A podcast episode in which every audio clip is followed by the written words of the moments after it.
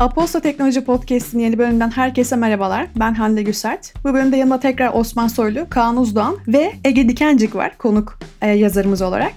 Osman merhaba, nasılsın? Sağ ol Hande, sen nasılsın? Ben deyim çok teşekkürler.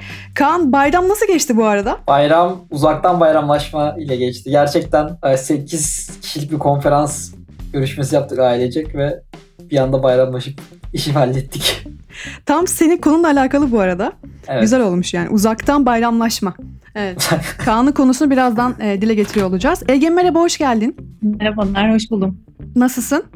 İyiyim, sen nasılsın? ben de çok teşekkürler. Bu hafta iki odamız var. Bunlardan ilki Twitter'da herkesin herkese cevap verme özelliğinin sona ermesinden bahsediyor olacağız. Bunu Ege ile beraber konuşacağız. Bunun arkasından da teknolojide uzaktan çalışmaya konuşuyor olacağız Kaan'la birlikte. Haberlere geçmeden hemen önce bu haftaki sponsorumuzdan bahsetmek istiyoruz. Bu hafta Aposta Teknoloji sizlere Paribu sponsorluğuyla ulaşıyor. Herkesi yarının dünyası bu sloganıyla kripto para dünyasını keşfetmeye çağıran ve Türkiye'nin en yüksek hacimli dijital varlık işletme platformu olan Paribu, iOS ve Android platformlarında çalışan mobil uygulamasıyla kripto para yatırım süreçlerini cepte de olanaklı kılıyor. Ayrıntılar için bültenimizin bugünkü sponsorumuz kanalına bakmayı unutmayın. Çok teşekkürler ve hemen haberlerimize geçiyoruz. Bu hafta ilk haberimiz robotlarla ilgili. Bir tane barista robotumuzdan, bir tane de çobanlık görevini üstlenmiş bir robottan bahsediyor olacağız. Öncelikle baristadan başlayalım Osman. Barista ne yapar? Öncelikle evet bu hafta robotlar konusunda gerçekten e, heyecanlı gelişmeler yaşadığımız bir hafta oldu. Robot barista pek çok yerde gündem oldu çok kısa süre içinde. Güney Kore'nin Daejeon kentinde bir kafe e, robot barista ile çalışmaya başladı. Bu robot barista'nın çıkış noktası aslında hepimizin gündeminde olan ve gündeminde kalmaya devam edecek sosyal e, mesafe konusu. Robot barista bu noktada kendi otonom altyapısı ve sensörleriyle kafenin içinde otonom bir şekilde dolaşabiliyor. Kendi rotasını belirleyebiliyor. Müşterilerin birbirinden uzak ve mesafeye durduğu alanlarda 60 farklı e, kahve çeşidine onları e, hazırlayarak iletebiliyor. Çok elverişli bir yeni kafe e, konsepti diyebiliriz. Diğer yandan hepimizin artık çok aşina olduğu Boston Dynamics'in yine çok tanındık 4 ayaklı robotu Spot Yeni Zelandalı bir yazılım şirketiyle birlikte çobanlık görevini üstlenme yolunda bir adım attı. Bunun arka planında şu var. Rokos yani Yeni Zelandalı yazılım şirketi Spot'a bu noktada kendini geliştirebilecek doğal alanları analiz ederek öğrenebilecek, bir yandan gezebilecek, bir yandan da işte koyun sürüsüne liderlik edebilecek özelliklere sahip kılacak Spot'u bir yazılım geliştirdi. Spot testlerine geçtiğimiz hafta başladı. Enteresan bir gelişme gerçekten. Yeni Zelanda özelinde bakarsak da Yeni Zelanda'nın hem gıda üretimi verimliliği de bir artış hedeflediği için böyle bir adım attığını hem de ülkede çoban açığı olduğunu ve bu açığın spot gibi e, yardımcı kollarla kapatılabileceğini düşündükleri için böyle bir adım attığını söyleyebiliriz. Robotların insanların e, işlerini ele geçireceğiyle alakalı birçok zaten yazılar çizilmiş zamanında. Çok da konuşuldu bu konu üzerinde ama aslında genel olarak şöyle bir şey diyebiliriz sanırım Osman. Bilmiyorum sen de katılır mısın? Bir işi yapanın en iyisiyle ortalama yapan arasındaki ücret farkı çok fazla değilse eğer sanki robotlar ilk önce bu işleri ele geçirecekmiş gibi. Hani ele geçirmek yine biraz fazlasıyla e, korkutucu olabilir ama e, çobanın yaptığı iş belli bir nebze, baristanın yaptığı iş belli bir nebze ve çok iyi çobanla ortalama çobanın arasında çok da bir ücret farkı olmadığını varsaymak kolay olur sanırım. Bu yüzden spotlara hoş geldin çobanlık e, mecrasına demek anlamlı sanki. Evet bence de anlamlı. E, aynı zamanda katılıyorum. Yani iş gücünde e, her işin o işe e, verdiği maksimum efor aynı olmuyor. Hem fiziksel olarak hem mental olarak Burada da önce biraz daha görece diyebiliriz buna. Fiziksel olarak daha kolay ve mental olarak daha ortalama işlerde Spot gibi ya da Boston Dynamics'in başka robotları gibi yeni dostlarımız iş hünerlerini göstermeye başlayacaklar gibi gözüküyor. Peki bir sonraki haberimiz Mars Ütopyası'nda distopya mı desek acaba? Ben de varım diyen Çin var karşımızda. Ee, bununla alakalı ne söylemek istersin Osman tekrar? Çin'in uzay programı açıklanmış. Çin son 10 e, yılda diyelim zaten e, pek çok alanda artık ben de varım dedi diyor ve demeye devam edecek. Ve en son evet bu hafta itibariyle Mars'a e, ilk keşif görevini gerçekleştireceklerini açıkladılar.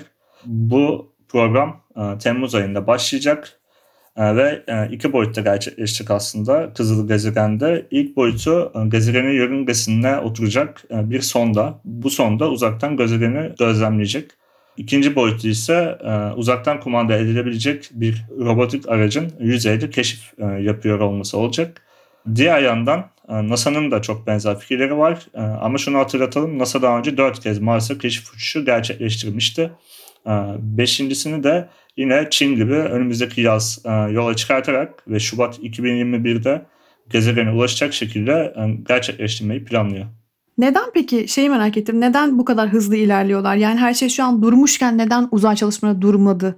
Aynen bunu ben de düşünüyorum. Hatta en çok bu haftaki NASA SpaceX görevi için düşündüm. Çünkü bayağı bir haber çıkmıştı. Yani ertelenecek mi? Niye ertelenmiyor? Hı. Hı. Elon Musk ne yapmaya çalışıyor gibi. Yani iki sebebi var. Bir tanesi belki de o station'da duran ekibin beyni olan takımın çok e, niş bir kitle olması ve belki biraz daha bu işte sosyal mesafe kuralları altında çalıştırılabilecek olması ve kalanı da zaten uzaydaki astronotlardan oluşan programlar. İkincisi de çok pahalı programlar ve çok uzun dönemli oluşturulan programlar. Belli deadline'ları ve schedule'ları var.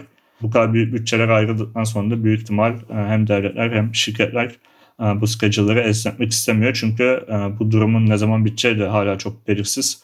Ve şu an bir kere erteledikten sonra ikinci bir kere bu risk alınabilir. Ben sebebinin biraz bu olduğunu düşünüyorum.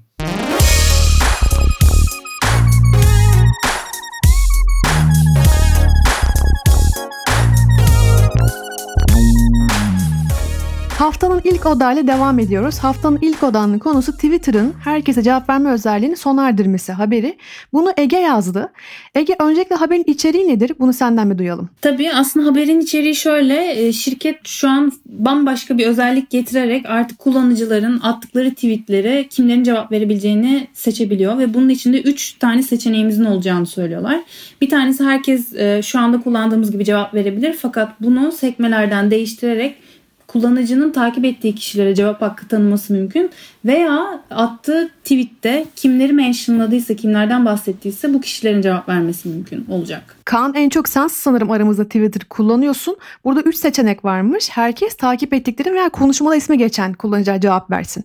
Sen böyle bir şey kullanır mıydın? Anlamlı mı sence? Benim o kadar takipçim yok. Ee, ama şöyle söyleyeyim özellikle çok takipçisi olanlar ve tweet'i e, popüler hale gelen insanlar için bence oldukça faydalı. Çünkü sosyal medyada güzel çok fazla bilginin yanında çok fazla gürültü var ve çok fazla gereksiz yorumlar var gerçekten.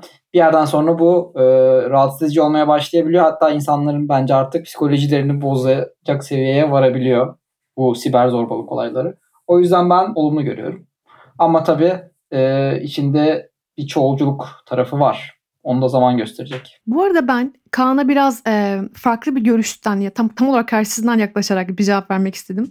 Ya şu an e, bana çok şey gelmedi bu arada. Hani biraz sanki her önüne gelen tweet yazacakmış hissiyatı uyandırdı. Bilmiyorum size de öyle geldi mi ama şu an işte en azından şöyle bir şey var. Hani bir kalabalık ne der korkusu. Ben böyle bir şey yazacağım ama hani insanlar var bunu okuyanlar. Biraz anlamlı bir şey yazmam lazım gibi bir şey var sanki şu an benim gördüğüm. En azından e, Kaan dediği gibi fazla takipçisi olan insanlar için böyle bu korku. Ama şu an eğer bu takipçisi olan insanlar yorum kapatırsa yazacakları şeyi kafasına göre her şeyi yazması ne kadar adil ve yani bu haber almayı sadece Twitter'dan yapan insanlar var. Ne kadar doğru çok emin olamadım. Bilemedim ben o yüzden. Ege bilmiyorum sen ne düşünüyorsun? Aslında şöyle ben bunun kesinlikle demokratik olmayacağını düşünüyorum ve bunun doğru bir uygulama da olmadığını düşünüyorum. Sonuçta aslında insanlar eğer aldıkları cevaplardan hoşlanmıyorlarsa zaten o kişiyi engelleyebiliyorlar, sessiz alabiliyorlar veya o tweet'i görmezden gelebiliyorlar. Dolayısıyla böyle bir özelliğin gelmesi demek aslında bu konuda başka güç sahibi olan kişilerin bunu nasıl kullanacağını bilemeyeceğimiz anlamına da geliyor. O zaman bizim gibi yani Türkiye gibi e, bu haber alma amacıyla kullanan yerlerde nasıl bir dönüşü olacağını merak ediyorum ben. Bence kullanıcı düşüşü olacaktır diye düşünüyorum ama belki de bu dediklerimin hiçbiri tutmaz. Peki neden böyle bir şey e, yapma gereği duymuşlar? Bununla alakalı bir bilgi var mı? Neden Twitter bununla uğraşıyor şu an için? Aslında Kaan direkt nokta atışı yaparak söyledi. Siber zorbalık sebebiyle böyle bir şey yaptılar. Yani öyle olduğu tahmin ediliyor şu an için. Zaten Twitter 2013'ten beri yanlış hatırlamıyorsam e, bu siber zorbalık ve insanların birbiriyle olan iletişimindeki ve etkileşimindeki sağlıklı ve iyiye doğru yöneltme isteğini yönelik çalışmalar yapıyordu sürekli. Yani yönetim kurulu sürekli olarak bununla ilgili neler yapabiliriz diye düşünüyordu. Bir yandan da şirket sürekli olarak arayüz ve kullanıcıların daha rahat edebilmesini sağlayacak gelişmelerle uğraşıyor. Fakat şu anki gelinen durumda çok ilginçtir ki bugün de böyle bir haber geldi. Japonya'daki bir BVG katılımcısı da siber zorbalık sebebiyle intihar etmiş. Ee, aslında böyle ve şimdi pandemi süreci gibi kırılgan bir dönemde de belki bu siber zorbalığa yönelik bir adım atılması gerektiğiyle ilgili düşünülmüş ve test aşamasına gelinmiş olabilir. Şu an için dolayısıyla sadece siber zorbalık olduğu tahmin ediliyor. Şu an için test aşamasının beta aşamasında mı yoksa canlı da mı bu iş? Kullananlar var mı şu an için?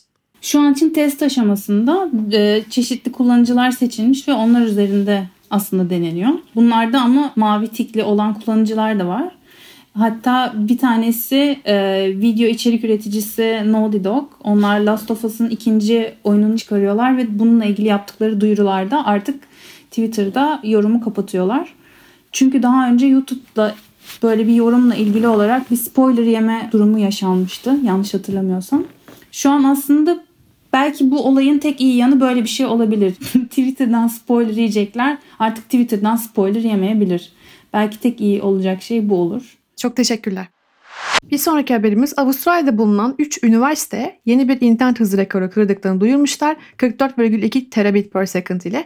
Bu internet hızının insan sözlüğündeki anlamını karşılığını Kaan'dan alalım ve neden önemli olduğunu yine Kaan senden alalım. Ee, evet bu üniversiteler yayınladıkları raporda 44.2 terabit saniyelik bir hız açıkladılar. Bu bağlantı hızı e, aslında mevcut altyapıyla birlikte sağlanan önemli gelişme burada bu altyapıda herhangi bir değiştirme yapmadan mevcut çip altyapısı ile e, bu hıza ulaşılabiliyor. Yani bu yüksek hız evlere ulaşacak hız anlamına gelmiyor tabii. Bu altyapılar fiber optik kablolar arasındaki hız anlamına geliyor. Ama uzun vadede e, internet hızımızı ve internetin kalitesini arttıracak bir gelişme olabilir. Çok teşekkürler. Şimdi son haberimizdeyiz. Joe Rogan Spotify haberinde sıra. Joe Rogan bir e, komedyen, MMA dövüşçüsü ve aynı zamanda televizyon programı sunucusu diyebiliyoruz. Ve e, henüz podcast yeni yeni başlamaya başladığı zamanlarda ki tarihler o zaman 2009 senesini gösteriyor. İlk podcastini çekti ve yayınladı. O günden beri podcast yayınlıyor. Ve şu anda podcast camiasının en büyük isimlerinden demek yanlış olmaz kendisi hakkında. Ve bir haber var Spotify tarafından Joe Rogan Experience podcast'inin satın alındığıyla alakalı. Şimdi Joe Rogan'la alakalı haberin devamı için öncelikle bir 3 saniye saygı duruşundan sonra Osman seninle devam edebiliriz Joe Rogan hakkında.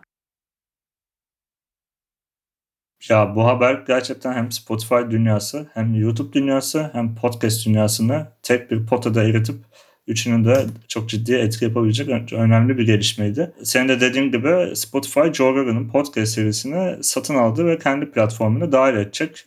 Bu hemen olmayacak. Bu 1 Eylül itibariyle olacak ve burada Spotify kullanıcıları yani daha doğrusu ücretli aboneleri için e, Joe Rogan'ın podcastleri ücretsiz olarak e, normal bir streaming formatına dinlenebiliyor olacak. Fakat Spotify abonesi olmayanlar e, abone olmak durumunda kalacak. Burada tezat şu, Joe Rogan çok uzun süredir YouTube'da ücretsiz bir şekilde herkese açık podcastlar yapıyor. Fakat artık Spotify abonesi olmayanlar için bu podcastleri yapamıyor olacak. Burada bir kırılma yaşanacak. Joe Rogan'ın aynı zamanda YouTube'da 8,5 milyon abonesi vardı. Ciddi bir rakam ve geçtiğimiz yıl yaptığı bir açıklamada e, sadece bir ay içinde 190 milyon indirilmeye ulaştığını açıklamıştı. Yani çok sağlam bir kitlesi var arkasında. Bu kitleyi YouTube'dan Spotify'a taşınma potansiyeli de olduğunu düşünüyorum. Ki Spotify ile düşünüyormuş ki böyle bir e, adım atmış. Ne kadara satın aldığıyla alakalı haber var mı kesin olarak? Anlaşmanın tam olarak e, ne kadar bir meblağa yapıldığını bilmiyoruz. Bu konuda e, farklı iddialar var. E, güvenlik kaynaklardan bir tanesi Wall Street Journal. E, ve Wall Street Journal anlaşmanın 100 milyon doların üzerinde gerçekleştiğini iddia ediyor. Joe Rogan ise e, herhangi bir açıklama yapmaya sıcak yaklaşmadı. E, diğer yandan Spotify tarafında da bu haberle birlikte hisse değeri artışı e, tek bir gecede %23 oldu. Yani Spotify'ın hisse değeri %23 artışla 1.7 milyar dolar e, yeni bir katma değerle yükseliş gösterdi. Burada iki farklı noktadan bakılabilir aslında olaya. Birincisi Spotify'ın son dönemdeki podcast hamlesi. ikincisi de podcast'in son dönemde neden havalı ve trend olduğu.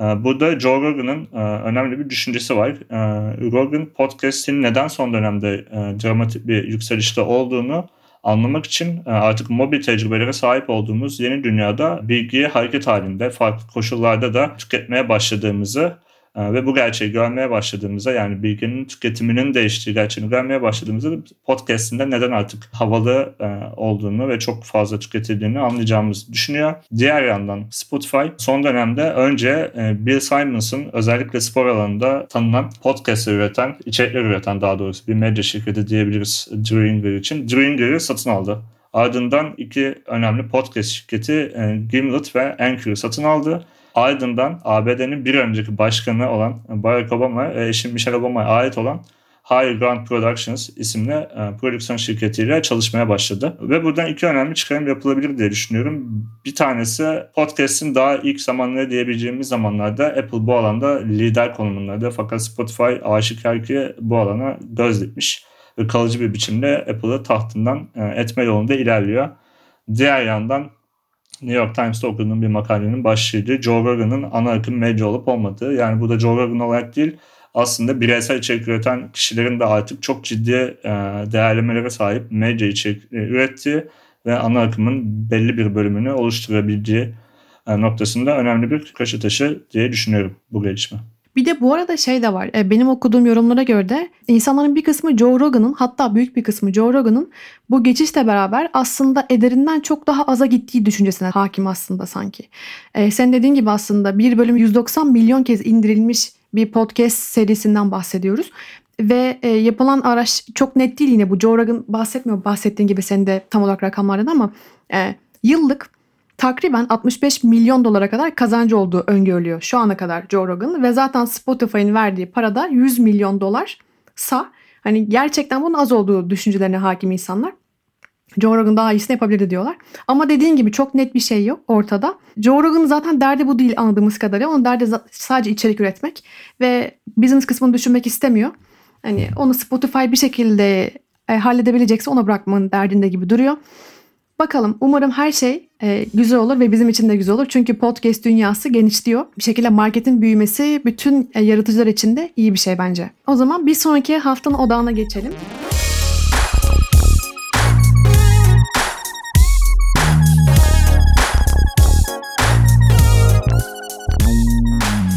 Haftanın bir sonraki odağının konusu teknoloji uzaktan çalışma. Şimdi uzaktan çalışma miti dediğimiz bir mite sahiptik aslında. Bu hep vardı belli bir zaman öncesine kadar ve Covid-19 süreciyle birlikte bunu aslında zorla da olsa test ettik. Baktık ki yapılabiliyor. Bununla alakalı öncelikle Jack Dorsey, Twitter ve Square'ın CEO'su e, dedi ki ben bunu devam ettirmeyi planlıyorum. Evden çalışmalar devam edecektir pandemi sonrasında da gibi bir açıklaması var. Daha sonrasında Shopify'ın CEO'su e, Toby Lotke'den geldi yanlış hatırlamıyorsam ve tabii ki Facebook'ta geri kalmadı. Bu şekilde bir şekilde devam ettirmeyi planlıyor herkes evden çalışmayı. Kaan şimdi bir adım geriye gelelim öncelikle. Neden bu bir mitti en başında? Neden evden çalışmayı şu an için şirketler zorunda kaldıktan sonra devam ettirme kararı aldılar? Neden en başta böyle değildi bu? Ve şu an için bunun geri dönüşleri nasıl olacaktır sence? Evet sen de senin de belirttiğin gibi bir anda e, evden çalışma hem salgın dönemiyle beraber ve salgın dönemin ötesine sarkacak şekilde e, gündemimize oturdu. E, daha önce bu uygulamalar yapılıyordu çoğu yerde. Ki teknoloji şirketleri de işlerinin doğası gereği uzaktan çalışmaya müsait şirketler, müsait bir sektör. Ancak teknoloji şirketleri daha çok çalışanlarını şatafatlı diyebileceğim ofislerde hatta kampüs diye adlandırdıkları iş merkezlerinde topluyor. Oralarda bunun çalışanların çok önemli, çok lüks imkanlar sunuyordu.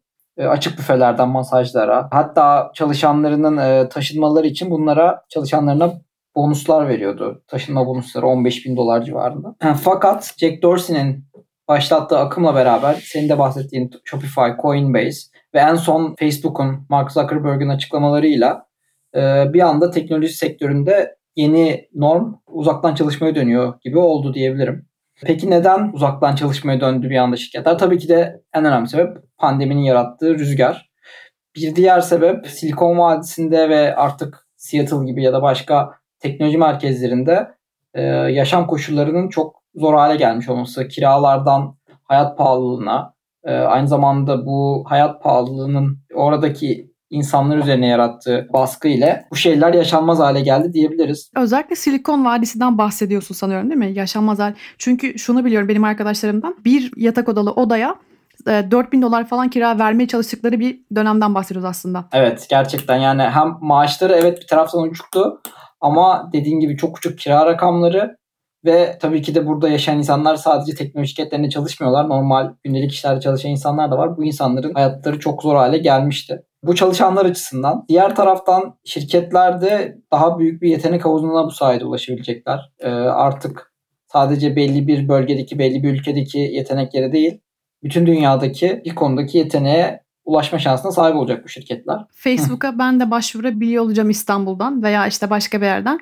Ama sanıyorum. Facebook'un fiyat politikası buna biraz şey yapacaktır. Set çekecektir. Evet zaten Facebook'ta yaptığı açıklamada yeni politikasında yeni yerlere taşınan çalışanların maaşlarında buna göre hayat pahalılığına göre bir ayarlama yapılacağını duyurdu. Diğer şirketlerden henüz böyle bir hamle gelmedi. Diğerleri sanırım normal şekilde devam edecek maaş ödemesine ama Facebook en azından böyle bir uygulama gideceğini duyurdu. Mesela ben bir Türkiye'ye bakmak istiyorum. Türkiye'de ne durumda teknoloji bu kadar büyük olmasa da Türkiye'de de bütün sektörler gibi teknoloji sektörü de uzaktan çalışmaya başladı. Özellikle teknoparklar normalde girişte kartın basıldığı ve herkesin ofise geldiği yerlerken geçici olarak uzaktan çalışmaya izin verdi. Hatta yakın zamanda Bilişim Teknolojileri STK platformunun çağrısı ile bu uygulamanın 2020'nin sonuna kadar uzatılması e, istendi. Şu an bakanlıktan böyle bir talep var. Uzun vadede teknoloji sektöründe bu nasıl olacak göreceğiz. Fakat artık bunun sadece teknolojide kalmayacağı ve diğer sektörlere de e, esneyeceğini düşünebiliriz.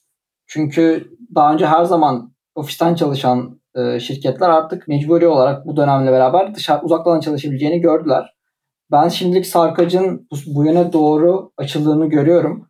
Ama uzun vadede ortada bir yerde buluşacağımızı düşünüyorum. Yani tamamen uzaktan çalışmaya bir dönüş değil de uzaktan çalışmaya yaklaşan, e, yeri geldiğinde esnetilebilen bir çalışma düzenine geçeceğini düşünüyorum. Çünkü şey de var değil mi? Uzaktan çalışılabiliyor evet. Bu zaten şu an çok kullandığımız tool'lar da var. Zaten buna adapte olmuş hani e, uzaktan çalışmayı bir şekilde kolaylaştıracak bir sürü uygulama var aslında hayatımızda. Ama mesela şöyle makaleler de vardı ya zamanında ben hatırla, hatırlıyorum. Marissa Mayer'in falan vardı mesela Yahoo'nun e, eski CEO'su şey diyordu beraber çalışmak lazım hayır kimse uzaktan çalışamaz. Hani yasakladığını falan biliyorum mesela. Veya Facebook'un da vardı bir zamanlar böyle bir strate- stratejisi. Hani beraber çalışmak böyle bir brainstorming falan yan yana olmanız lazım gibi. Belki pair programming. Ama şimdi yeni trendde hani uzaktan çalışabilir olması. insanların bir şekilde demek ki e, insanlar daha motivasyonu artmış gibi çalışmalar var okuduğum kadarıyla. Veya işte insanların üretkenliği artmış. Aslında senin de bahsettiğin gibi hem bir şekilde uzaktan çalışabilerek bir şekilde e, birlikte çalışmanın yöntemini bulabilerek bu şekilde devam etmenin belki daha az maliyetli ve hani daha geniş bir insan kitlesine ulaşımı kolay olacağı için e, belki bu yönde hareketlenmenin sebebi bu olmuş olabilir. Bilemedim sen ne düşünürsün? Hmm, Yani katılıyorum ben de. Ama biraz da ben bunu bir hype olarak görüyorum. Şu an içinden geçtiğimiz dönemin koşullarıyla beraber bir akım halinde bu. Ee, bu akım illa bir yerden geriye dönecektir. Yani çünkü ofis evet tamam uzaktan çalışmanın büyük bir esnekliği çok fazla getirisi var ama yine de ofis ofisi sağlamıyor. Mesela buna istinaden Google mesela benzer bir açıklama yaptı. Google daha ihtiyatlı bir şekilde durumu gözleyeceklerini, verilere ve şu anki uygulamaları şu an hatta Twitter'ın yaptığı uygulamayı bir deney olarak adlandırdı ve Jack Dorsey'e de teşekkür etti Pinch- Sundar Pichai. Bu durumu gözleyeceklerini ve duruma göre e, esnekliğe dönece- döneceklerini bildirdi. Keza Microsoft aynı şekilde Microsoft CEO'su da e, ihtiyatlı davranacaklarını söyledi. Veya Amazon ve Apple'a baktığımızda henüz bir açıklama gelmedi. Çünkü bu şirketler bahsettiğimiz Shopify, Twitter gibi doğrudan uzaktan dönebilecek şirketler değil. Bunlar çok büyük altyapı sağlayıcıları aynı zamanda. Bu şirketlerin de iş başında olmaları gerekecektir. Ee, şu anda sana uzaktan çalışma olana zaten uzaktan çalışıyorsun da şu an için. Ama herhangi bir şehirde, dünyanın herhangi bir şehrinde uzaktan çalışsaydın Kaan, orası neresi olurdu? Benim aklımda tek bir yer var. Osman sana da soracağım. Ben büyük ihtimalle Kuzey İtalya'da bir yerde böyle Bolzano'da falan çalışırdım galiba. Çok cennet gibi yerler çünkü oralar. Güzel. Osman sen? Barcelona. Neden demeyeceğim şu an. o kadar netti ki hani. Okey tamam kesin Barcelona'dır dedim mi? Emin oldum şu anda yani. Benim aklımda şey var. E, St. Petersburg. Rusya'ya falan gidesim var. Hani böyle ışıklar. Böyle biraz daha hani ne ne tam batı ne tam doğu. Böyle bir Rus kafası bilemedim. Öyle bir şey geldi aklıma. Ege sen ne dersin? Ben sanırım Yunanistan isterdim. Büyük düşünemedim galiba ya. Uzaklaşamadı İstanbul'da. Yunanistan. Peki e, o zaman bu haftayı bu şekilde bitirmeden hemen önce kısa bir özet geçelim. Bu hafta iki odağımız vardı. Bir tanesi Twitter'ın herkesin herkese cevap verme özelliğini bir şekilde kapatması ve buna 3 seçenek getirmesiyle alakalıydı. Bir diğer haberimiz de uzaktan çalışmayla alakalı teknoloji uzaktan çalışmaya konuşuyor olduk. Bizi dinlediğiniz için çok teşekkür edelim. Biz Ege sana çok teşekkür ederim bize katıldığın için bu bölümde. Kaan ve Osman çok teşekkürler. Haftaya görüşmek üzere. Kendinize çok iyi bakın. Teşekkürler. Görüşmek üzere. Görüşmek üzere.